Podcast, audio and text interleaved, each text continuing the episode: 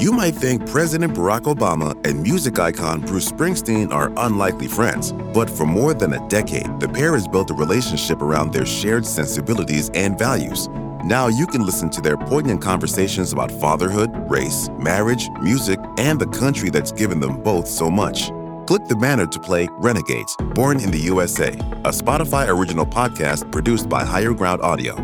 Presented by Dollar Shave Club. Benvenuti al podcast di Democrazia Portami Via, l'approfondimento che non hai chiesto, ma di cui hai dannatamente bisogno. Oggi a stressarvi i timpani con stile, Alesio e Cecilia. Diciamolo subito, così tagliamo la testa al toro. Questo referendum è come la corazzata Kotiomkin. Per me la corazzata Kotiomkin è una cagata pazzesca! I 90 minuti di applausi per praticità li accettiamo dilazionati come le rate dei 49 milioni della Lega. Perché dobbiamo dircelo, non se ne può già più. Si vota il 20-21 settembre e qui da mesi ci grattugiano gli zebedei per il sì o per il no. Che palle! Ah, molto meglio. Bene, sfoghi personali a parte, anche questo referendum, tanto per cambiare, è parecchio controverso. Sostenitori del sì o del no si lanciano anatemi a vicenda e capirci qualcosa sembra impossibile. Quindi, Facciamo finta che la propaganda dei due schieramenti non esista e vediamo di fare ordine. Innanzitutto, questo è un referendum confermativo, senza quorum, quindi non c'è un numero minimo legale di elettori necessari. Per assurdo, se votate in due, basta e avanza. Ciò che ci viene chiesto è se vogliamo confermare o no una riforma della Costituzione. La riforma in sé prevede di andare a ritoccare gli articoli 56, 57 e 59 della Carta per ridurre il numero dei parlamentari. Ridurre di quanto? Beh, la Camera passerebbe da 630 a 400 deputati, mentre il Senato da 315 a 200. Totale 600 parlamentari contro i 945 attuali. Ora, detta così suona benissimo. Nel senso, visti certi onorevoli, l'idea di mandarne a casa più di 300 fa gola. Per gli italiani all'estero un po' meno, eh, perché eleggeranno solo 8 deputati e 4 senatori. Ora, a parte la questioncina degli italiani all'estero, capiamo che l'idea resti allettante ma in concreto si traduce con una riduzione del rapporto cittadini-rappresentanti. Cioè, ad oggi abbiamo un deputato ogni 96.000 abitanti e un senatore ogni 188.000 cittadini. Se la riforma verrà confermata, scenderemo a un deputato ogni 151.000 e un senatore ogni 302.000 abitanti. È un bel dimagrimento. L'idea di questa dieta costituzionale è del governo giallo-rosa, perché definire il PD o Renzi rossi fa solo ridere. Comunque, il governo, a inizio ottobre del 2019, si vede quasi tutti i partiti presenti in Parlamento votargli a favore. Poi 71 senatori di vari partiti ci hanno ripensato e hanno deciso di attivarsi per il referendum. Ora, le riforme costituzionali prevedono un iter particolare.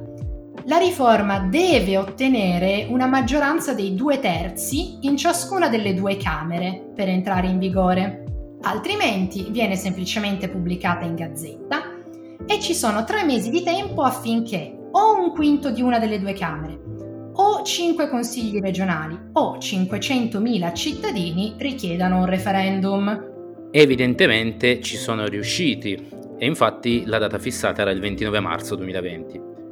Ovviamente è stato rimandato causa pandemia mondiale a questo settembre. Ora, con nostro estremo dispiacere, la campagna referendaria riesce ad essere un'enorme cacciara, di cui ci siamo già lamentati. Ma per onore dell'informazione vediamo il perché sì e o perché no. Quelli del sì dicono che questa riforma porterà anche un sostanzioso risparmio per le casse dello Stato di ben 100 milioni l'anno.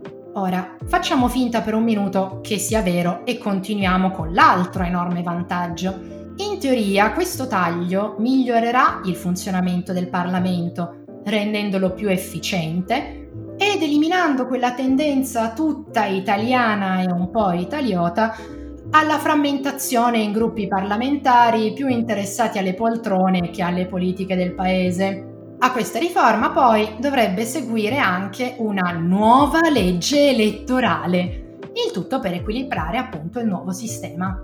Quelli del no, invece, sostengono che questa riforma rappresenti un rischio a livello democratico, perché intaccherà la rappresentanza di determinati territori in Parlamento, specie in Senato. Il punto è che si trasformerebbe il Parlamento in una casta ristretta per pochi.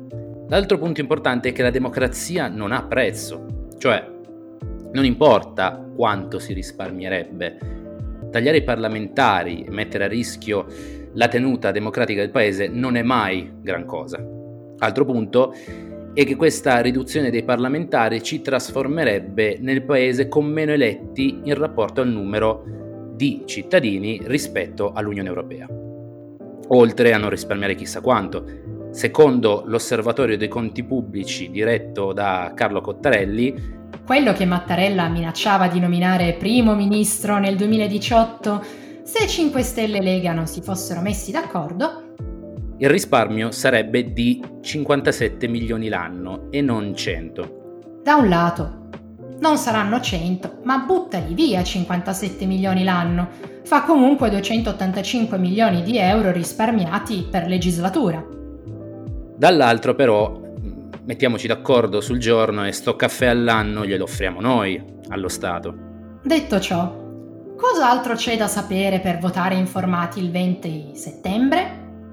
Beh, per prima cosa che questa non è la prima volta che si fa un referendum costituzionale, anzi, solo quattro anni fa Renzi e il suo governo proposero un referendum costituzionale per modificare un terzo della Carta Costituzionale, dimezzando i senatori, eliminando il CNEL e creando qualcosa come 10 o 12 procedure nuove di approvazione di legge.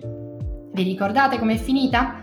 60 a 40 per il no, le meravigliose dimissioni di Renzi e il governo Gentiloni. Ancora prima nel 2006 ci aveva provato anche Berlo a modificare giusto tutta la seconda parte della Costituzione per ridurre il numero dei parlamentari, mettere fine al bicameralismo perfetto, trasformando il Senato in un Senato federale, attribuire più potere al primo ministro, che guarda caso era proprio lui, e ridurre il Presidente della Repubblica a una bella statuina. Come finì? Malissimo per Berlu e benissimo per la salute della nostra Costituzione. 61 no e 38% sì. Nel 2001 fu il centro-sinistra ad imbarcarsi in un referendum confermativo la riforma stabiliva una nuova ripartizione delle competenze tra Stato e regioni e ci fu una vittoria schiacciante del sì con il 64% dei voti. Ma a parte tutti i vari tentativi precedenti, tutti questi rischi per la democrazia italiana poi esistono? Non proprio. Il numero di parlamentari è stato fissato nel 1963 quando il potere legislativo risiedeva solo ed esclusivamente nelle mani del Parlamento italiano. Ma oggi non è più così. Le regioni hanno in parte un potere legislativo. L'Unione Europea stessa ha una sua legislazione che diventa sempre più rilevante anche a livello statale. L'altro nodo importantissimo è la questione della rappresentanza. I sostenitori del no dicono che diventeremo il paese europeo con meno eletti per abitanti ma è vero? Mm, qui diventa complesso, perché non tutti gli stati europei hanno due camere elettive o un sistema di bicameralismo perfetto come noi. E per fare paragoni validi bisogna andarci col bisturi. Un esempio per tutti. La Francia ha un sistema bicamerale, ma il loro Senato, che comunque conta 348 membri, viene eletto da 150.000 grandi elettori, sindaci, rappresentanti di dipartimenti e così via. Il Senato francese ha potere legislativo quasi alla pari dell'Assemblea nazionale, la quale conta 577 deputati eletti dai cittadini in modo diretto. 577 per 67 milioni di cittadini. Con un sistema di approvazione delle leggi che poi è molto simile al nostro palleggiamento tra Camera e Senato. La differenza sta nel momento in cui si verifica un impasse, quando non sanno come uscirne. Infatti, che succede? Il primo ministro nomina una commissione paritaria con membri di entrambe le Camere e di partiti misti, quindi qualunque partito politico. Questa commissione poi redige un testo da rinviare alle Camere nella speranza che piaccia a tutti e che venga votato. Ora, ognuno nel segreto dell'urna voterà ciò che meglio crede. Noi vi suggeriamo soltanto di non farvi fregare dalle propagande e di verificare tutto quello che vi viene detto per avere il vostro voto. Grazie per essere stati con noi, non dimenticate di seguirci su Instagram. Al prossimo episodio!